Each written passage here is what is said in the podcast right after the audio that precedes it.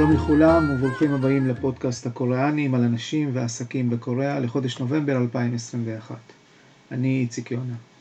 נסכם את ענייני השעה בעסקים ובכלכלה בקוריאה. את תמצית העניינים תוכלו לקרוא בירחון קוריאה לעסקים שמפיקה קבוצת יונאקו המומחים לעסקים בקוריאה. תודה לכל מי שהקשיב לפודקאסט אוקטובר שלנו ששבר את שיאי ההשמעה שלנו עד היום. החודש עומד בסימן המעבר של קוריאה לחיים לצד קורונה. נספר גם על פשעי הדייטים בקורונה וגם פינה חדשה עם סיפורים שאפשר למצוא רק בקוריאה, והכותרת שלה הוא רק בקוריאה. במסגרת הפינה הזאת נזכיר שקוריאה היא השוק השביעי בעולם למותגי יוקרה. השנה המחירות של מותגי יוקרה בקוריאה צפויות להסתכם ב-שתים עשרה וחצי מיליארד דולר ועוד בערך שישה מיליארד דולר בסחר של יד שנייה. אחת התופעות שמוזרות לפחות לאנשים כמונו ישראלים שמגיעים לקוריאה זה לראות אנשים שעומדים החל משעות הבוקר מוקדמות בתורים ארוכים עם מטריות בידיים לפני חנויות של שנל, לואי ויטון, גוצ'י ושאר חבריהם, וכאשר נפתחות הדלתות כולם שועטים פנימה על מנת להשיג איזה פריט, איזה תיק או איזה קשקוש שהם רוצים באלפי דולרים. לאחר שעליות מחירים ש... שהפירמה שנל ישמה על המוצרים שלה בקוריאה במטרה לצמצם את התורים האינסופיים האלה, ראו שזה לא עוזר, אז החליטו בשנל קוריאה לעשות מעשה. הם פשוט הגבילו את מספר התיקים מהמודלים המבוקשים שכל אחד יכול לקנות. כל אחד או אחת, זה בדרך כלל אחת או איזה אחד שהאחת שלחה אותו, כל אחד כזה יכול לקנות רק תיק אחד מה, מהמודלים המבוקשים פעם אחת בשנה. זה הולך לפי תעודת זהות, והם מקווים שאם הקפצת המחירים שלוש פעמים בשנה לא מצמצמים, לא מצמצם את התורים, אז אולי זה יגרום לתורים להצטמצם. אז זה בהצלחה לכל הקונים והקונות.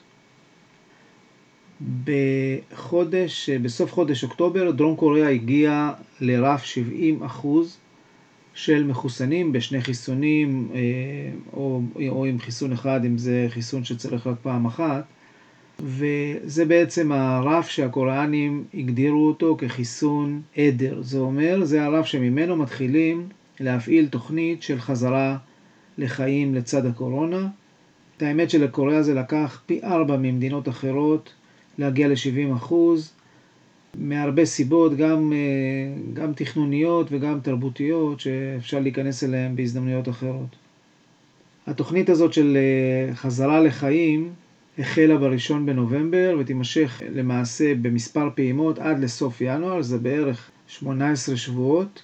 אז יוסרו כל המגבלות של הקורונה. כלומר, בסוף ינואר, ב-עשרים וארבעה בינואר, קוריאה, אם היא תעמוד בתוכנית שלה, כל המגבלות שקשורות בקורונה יוסרו. בשלב הראשון התירו התכנסות פרטית של עשרה אנשים, מה שעד היום היה מוגבל לארבעה אנשים, הותרו חתונות ואירועים וכו' וכו'. עסקים אה, הותרו ל- לעבוד עשרים וארבע שעות ביממה, למעט עסקים בסיכון גבוה, כמו מועדני קריוקים, ברים ו- ו- וכו'. בחלק מהמקומות האלה שמוגדרים בסיכון גבוה, צריך להגיע עם, עם בדיקות שליליות. ובשאר המקומות, העסקים פתוחים כרגיל, ברוב המקומות לא צריך להציג תו ירוק. בתי הספר החזרו לשגרה מהשבוע השלישי של נובמבר, האוניברסיטאות מתחילת נובמבר כבר פועלות כסדרה. הקלות בתיירות, שזה בעצם מה שמעניין אותנו כאנשי עסקים, יופעלו כנראה רק מאמצע דצמבר, ועדיין לא, זה לא פורסם באופן רשמי.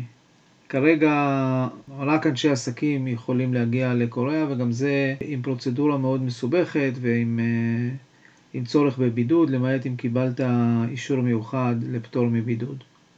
בצד התוכנית הזאת, הממשלה השיקה תוכנית לעידוד הצריכה, יש הנחות על מלונות, על צריכה של מוצרי צריכה, על מסעדות, יש החזרים למי שמשתמש בכרטיסי אשראי, יש קופונים, יש פסטיבל שלם, רק תאכלו, תקנו, תבלו, וכל זה במטרה לה, להניע מחדש את גלגלי המשק. מי שסבל הכי הרבה במהלך הקורונה זה בעצם העסקים הקטנים והבינוניים, שנשארו מאחור כשכל המשק בעצם חזר חזרה לצמיחה ול, ולעסקים.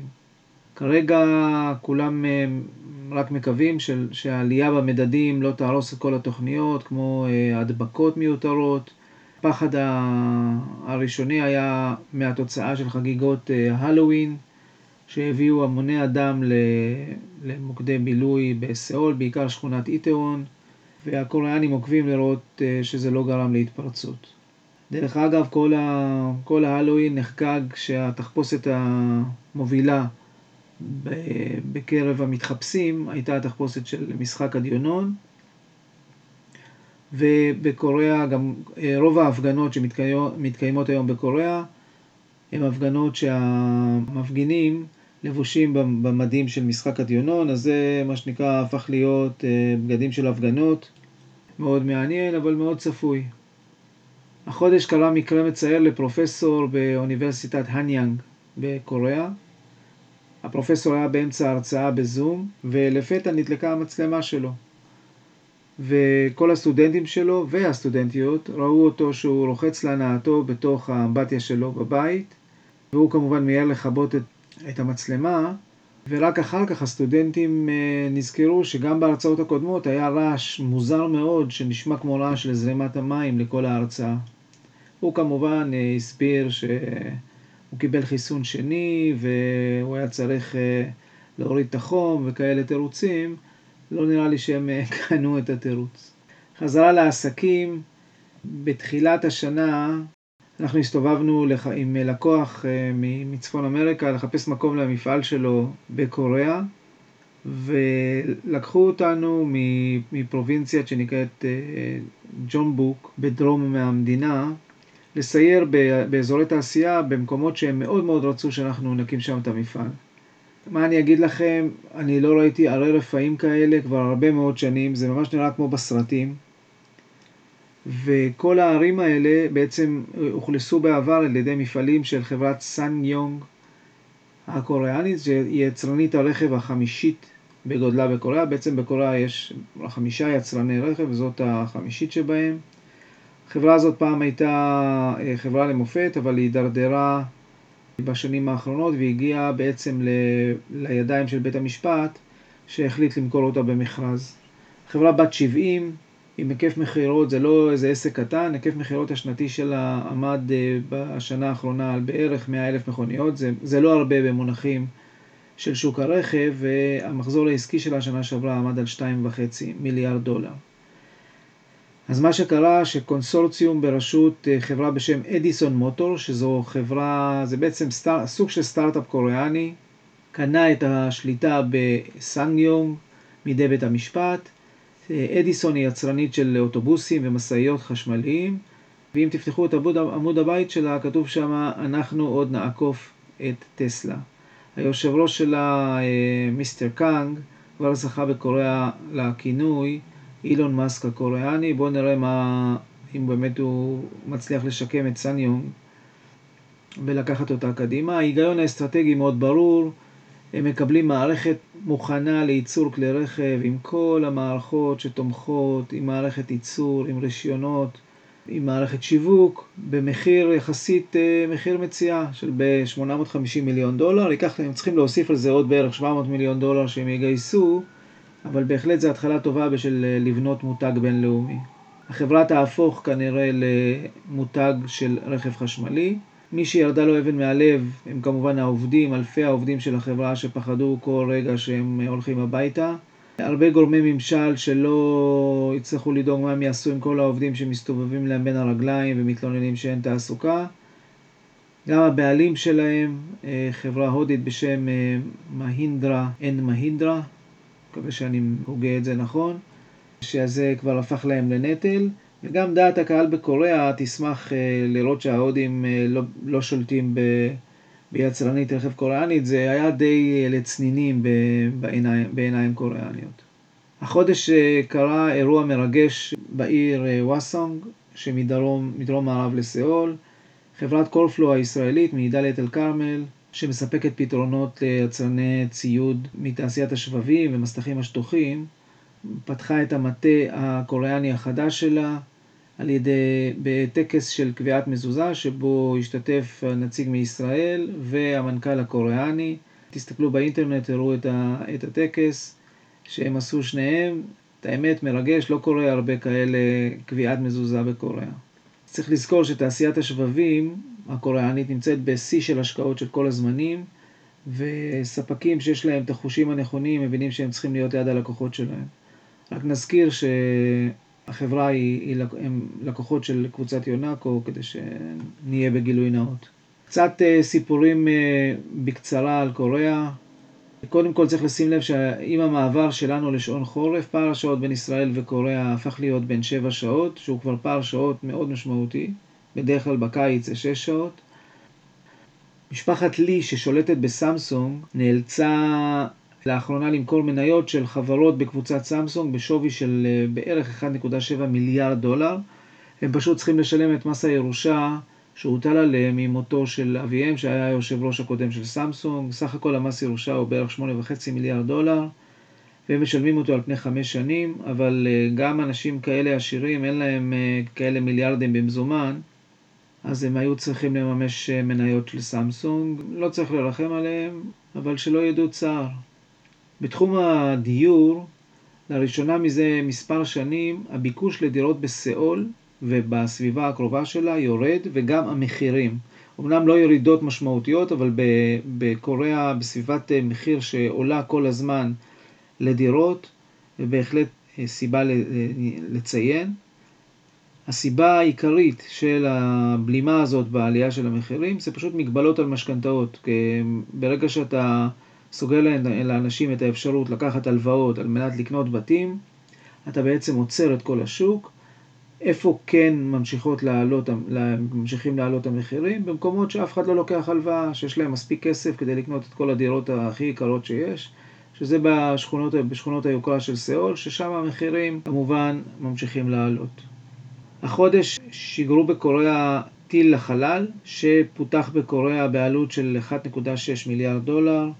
זה חלק מהגאווה הלאומית. הטיל היה אמור להגיע לחלל ולהציב שם לוויין דמה. הוא ביצע רק חלק מהמשימה, הוא הצליח להגיע לגובה שנדרש, אבל לא הצליח לשים את הלוויין במסלול. הם ימשיכו, בסוף הם יגיעו. זו מטרה לאומית, ובקוריאה בדרך כלל בסוף מגיעים, גם אם נכשלים בדרך. תעשיית השבבים יש לה שתי פנים, שני פנים, אחד שהוא, צד אחד שהוא מאיר פנים וצד אחד שהוא פחות, תלוי מאיפה מסתכלים. סמסונג הציגה ברבעון השלישי הכנסות C של שישים ושלושה מיליארד דולר לרבעון ורווח נקי של שלושה עשר מיליארד. זה התוצאות הטובות ביותר מאז אלפיים שמונה עשרה, והמקור שלהם הוא בעיקר ממגזר השבבים. בצד השני אנחנו רואים שחברות שבגלל שיש ביקוש כזה גואל לשבבים, יש פגיעה בהספקה של השבבים לתעשיית הרכב ובכלל במשלוחי רכב. היצרנית המובילה בקוריאה, יצרנית הרכב המובילה בקוריאה, יונדאי קיה, השביתה השנה מפעלים כבר כמה פעמים בגלל חוסר, בגלל בעיה בהספקת שבבים, והם עדיין לא אופטימיים בקשר לעניין הזה בהמשך השנה ובתחילת אלפיים עשרים ושתיים. בכל מקרה הם הציגו רווח של אחד נקודה אחת מיליארד דולר ברבעון, שזה טיפה פחות מהתחזיות, אבל עדיין לא רע. צריך לראות מתי המשבר הזה מסתיים, כי זה ישפיע על, ה... על הפעילות בכל העולם וגם אצלנו בתחום הרכב. סיטיבנק תסגור את פעילות הבנקאות הקמעונאית שלה בקוריאה, את כל הסניפים בעצם שמשרתים לקוחות. הם ניסו לחפש קונים, אבל מסתבר שבימינו אין כבר קונים לבנקאות קמעונאית בסניפים פיזיים. זה אומנם חלק ממהלך גלובלי של הפירמה, אבל בקוריאה יש לזה בהחלט דחיפה באמצעות הבנקים, הבנקי האינטרנט הקוריאנים, שהושקו בשנים האחרונות. שניים מהם כבר פועלים במלוא המרץ, והשלישי נמצא בהקמה, והם בהחלט לוקחים נתחי שוק לא קטנים מהבנקים המסורתיים. מספר התאונות של קורקינטים חשמליים בסיאול עלה פי שלושה בין אלפיים שמונה עשרה ל-אלפיים עשרים, והסתכם ב-מאה תשעים ושתיים תאונות בשנת אלפיים עשרים. בישראל מספר התושבים אפילו קטן מזה של סיאול, ושנה שעברה היו אצלנו שש מאות וחמישים תאונות של קורקינטים. זה בעניין הפרופורציות. שמונים ותשע ערים ומחוזות בקוריאה הוגדרו כאזורים בסכנת הכחדה. הרקע הוא, הוא מיעוט הלידות שממשיך לשבור שיאים כל פעם מחדש בקוריאה. בסטטיסטיקה האחרונה, באחד החודשים האחרונים, אוגוסט או ספטמבר, מספר הלידות בקוריאה עמד על עשרים ושתיים אלף, שזה פשוט, זה קצב שנתי של בערך מאתיים ארבעים עד מאתיים חמישים אלף לידות. לפני שמונה עשרה שנה היו בקוריאה שש מאות אלף תינוקות, שש מאות אלף לידות. וכמובן, ביחד עם זה יש הגירה מסיבית של נוער לערים הגדולות, מה שמשאירים הרבה מקומות בערי הספר חצי נטושים, עם הרבה אנשים, חקלאים, זקנים, פנסיונרים. בעיה אמיתית שהם לא, הם לא מצליחים לראות איך פותרים אותה. מנהל בית ספר יסודי בעיר הניאנג שמדרום לסאול, הזעיק יום אחד את המשטרה, ולאחר שאחד המורים גילה מצלמות נסתרות זהירות בשירותים של אנשים בבית הספר. צריך להזכיר שהקטע הזה של מצלמות בשירותים זה מחלה קוריאנית בשנים האחרונות. יש אנשים שפשוט עובדים בזה. הם נכנסים לשירותים ציבוריים, שמים כל מיני מצלמות נסתרות, ואחר כך מוכרים את התכנים לכל מיני אתרים בין, בינלאומיים. בקיצור, עושים מזה כנראה כסף. זה לא רק בשירותים ציבוריים, זה גם בחדרי מלון, בחדרים של מוטלים. כבר תפסו כמה רשתות שזה היה העבודה שלהם, להתקין מצלמות ולערוך את התכנים ולמכור אותם מחוץ לקוריאה. אז נשים קוריאניות שנכנסות לשירותים, בדרך כלל נשים נכנסות, הן קודם כל בודקות את, את הניקיון של השירותים, אז זה לא משנה, בקוריאה בדרך כלל שירותים נקיים בלי עין הרע, אבל החרדה הזאת שיש שם מצלמות שהן מצלמות אותך, נמצאת אצל, אצל כולם, אצל נשים בעיקר. חקירה ש, שקיימה המשטרה העלתה שבעצם המנהל הוא זה שהתמין את המצלמות. אז זה דברים ש, שקורים בקוריאה. בפרק ההשקעות והעסקאות נעשה, אנחנו רואים שיש איזו תכונה מאוד מאוד משמעותית בשנה האחרונה, וקוריאנים מגבירים את קצב המיזוגים והרכישות שלהם, ואם פעם היינו רואים אותם קונים חברות בינוניות, אולי קצת גדולות, אבל באזור אסיה או מזרח אסיה או סין, השנה הם פשוט נועזים יותר ורעבים יותר. כולם מחפשים מנועי צמיחה, כולם מחפשים טכנולוגיות, כולם מחפשים נתחי שוק ונוכחות בשווקים מערביים. פעם רכישה של, של חברה בשווקים מערביים היה אירוע סנסנציוני שהיה צריך לדווח עליו בעיתונים. היום זה פשוט עניין של, זה קורה, עסקאות גדולות קורות חדשות לבקרים.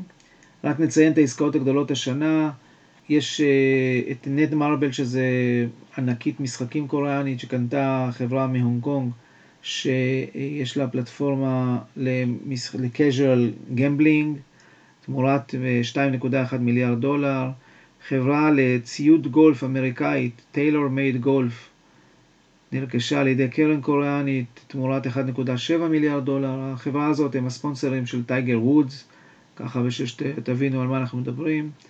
החברה שמחזיקה בלהקת בי טי אס, שזה הלהקה הקוריאנית הכי מצליחה בשנים האחרונות, רכשה את פירמת המדיה האמריקאית איתקה, שעומדת מאחורי ג'סטין ביבר, אריאנה, אריאנה גרנדה, בכמיליארד דולר. חברת כימיקלים אמריקאית נרגשה על ידי די אל כימיקלים, תמורת אחד נקודה שבע מיליארד דולר.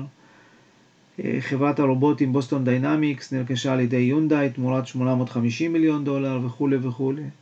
אנחנו רואים בהחלט שינוי מגמה והגדלת התיאבון. יש הרבה מאוד כסף בקוריאה, הרבה מאוד כסף בקוריאה.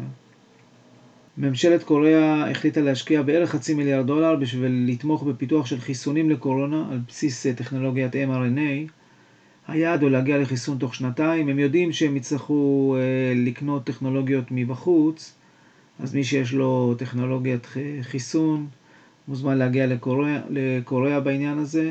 בינתיים, בשביל להראות שמתחיל משהו, מודרנה נתנה לסמסונג ביולוג'יקס פרויקט לארוז עבורה שני מיליון חיסונים. בקוריאה כמובן שיווקו את זה כאילו החברה חצי ייצרה, אבל בעצם הם קיבלו את החומר, הם פשוט רק, רק ייצרו את האריזות עבור מודרנה. זה נדמה לי שתיים נקודה ארבע מיליון חיסונים. ממשלת קוריאה עובדת כל הזמן בשביל לתמוך ולקדם את תעשיות העתיד, בין, באחת מהתעשיות האלה זה תעשיית הדלק המימני, והפעם יש כבר תוכנית לתמוך בתעשייה הזאת עם יעד של בני... הממשלה רוצה לבנות שלושים חברות גלובליות בתחום של אנרגיית מימן, ולהגדיל את הצריכה המקומית פי שתים עשרה בשמונה שנים הקרובות. אז התחום הזה הוא מאוד מאוד מאוד חם, גם אנחנו רואים השקעות של חברות בתחום הזה. בסוף הם מבינים, וזאת הציפייה שלהם, שאנרגיית המימן בסוף תשלוט בכל מקום שצריך אנרגיה, זה גם יתחיל ממכוניות ויגמר במפעלים או בכל מקום אחר. פוסקו, שהיא ענקית פלדה, חברת הפלדה החמישית בעולם, ממשיכה להשקיע בבניית הנוכחות שלה לאורך כל שרשרת הערך של ייצור סוללות, בעיקר בתחום חומרי הגלם. החודש היא יודע על הקמה של מפעל למחזור סוללות, כלומר מה קורה כשהסוללות מסיימות את מחזור החיים שלהם. יש כבר מפעלים שמוקמים בקוריאה למחזור הסוללות, חלוקה של חומרי הגלם וההחזרה שלהם חזרה לקווי הייצור. לפני סיום אני אספר סיפור קוריאני שנותן לנו קצת הבנה על, על קוריאה. אני ממשיל את קוריאה לסוג של סיר לחץ. שימו לב, הכל בקוריאה מבוקר, הכל מנותר, יש לחץ מתמיד על כולם, על הילדים, על הנוער, ובכלל על אנשים. אחת ה... אחת ה... אחד הביטויים היותר חזקים של הלחץ הזה, זה שיעור ההתאבדות בקוריאה, שהוא בעצם מהגבוהים בעולם, הוא בעצם הכי גבוה ב-או אי סי די, והוא השני בגובהו בעולם. מטבע הדברים, סיר לחץ כזה, שנמצא כל הזמן בלחץ, הוא בסוף צריך לשחרר לחץ, ואז כשזה משתחרר, זה נעשה בפיצוץ לא נעים. למה נזכרתי בתיאוריה הזאת שהמצאתי לעצמי? החודש נשלח, נשלח למאסר עולם בחור בן עשרים וחמש בשם קים, לא חוכמה, כי חמישית מהקוריאנים הם קים. הבחור הזה שיחק במשחקי אונליין עם איזושהי בחורה קוריאנית, והתאהב בה. היא דחתה אותו, ואז הוא התחיל לעקוב אחריה, לשלוח הודעות, והיא נתקעה, והתעלמה, והחליפה טלפון וכו' וכו'. ערב אחד הוא התלבש במדים של שליח, לקח ביד איזשהו משלוח, עבר איכשהו את השומר, עלה לבית של הבחורה, התפרץ לבית שלה, בבית הייתה אחותה הקטנה, אז הוא פשוט הרג את אחותה הקטנה, אחר כך הגיעה האימא של הבחורה, שגם אותה הוא הרג, ובסוף הגיעה הבחורה מושא אהבתו הביתה, והוא גם, הוא גם הרג אותה, ואז המשטרה הגיעה, כי מישהו התלונן על ההיעלמות של האנשים או משהו, המשטרה הגיעה ומצאה אותו יושב בבית שלהם ואוכל ושותה אלכוהול על חשבונם. בחמש שנים האחרונות נרשמו בקוריאה שמונים אלף מקרי אלימות, של מה, ש... מה שהקוריאנים קוראים אלימות במהלך דייטים. רק מי שראה בחורות קוריאניות צעירות בשמלות מיני מוטלות באמצע הכביש, שיקורות ולא זזות, בשתיים בלילה יכול להבין מה המקור של התופעה הזאת. המשפט הזה העיר את האנישה הקלה על אנשים שפשוט מטרדים ועוקבים אחרי אנשים אחרים. העונש על פעילות כזאת היה עד לא מזמן בערך מאה אלף וון, מאה אלף וון זה בערך שמונים ושלושה דולר. חוק חדש שנכנס החודש לתוקפו, החמיר את האנישה על מקרים כאלה של סטוקינג, והעונש המקסימלי הוא עד חמש שנות מאסר ו-חמישים מיליון וון קנס. חמישים מיליון וון זה בערך ארבעים וחמישה, ארבעים ושלושה מיליון אלף דולר. של לגמור עם תמונה קצת יותר נעימה, אני מזכיר לכם שחודשי הסתיו הם חגיגה לעיניים בקוריאה, כל העצים מתכסים בעלים אדומים אש, שאחר כך הופכים להיות צהובים ואחר כך חומים, ולאט לאט הרוחות של הסתיו מפילות אותם, ומגיע החורף. אז מי שלא הספיק לראות את התופעה המופלאה הזאת השנה, אני מאחל לו שהוא יספיק בשנה הבאה. עד כאן להיום, תודה רבה על ההקשבה. אתם מוזמנים להוסיף את הפודקאסט הקוריאנים לאפליקציית הפודקאסטים שלכם. תוכלו גם להירשם לירחון קוריאה לעסקים באתר של קבוצת יונאקו, ולקבל את הירחון אחת לחודש לתיבת המייל שלכם. המייל שלי הוא פשוט מאוד איי וואי שטרודל יונאקו דוט קום, יונאקו Y O N A C O. אני זמין עבורכם לכל מה שמסובך וקשור בקוריאה. תודה רבה לדן קריבולוטי, יועץ בכיר ביונאקו, על התמיכה בעריכה ועל הביצוע הטכני. תודה רבה לצוות שלנו בסיאול, על כל התמיכה שלהם בפעילות שלנו. אני הייתי איציק יונה, וזה היה הפודקאסט הקוריאני לחודש נובמבר אלפיים עשרים ואחת.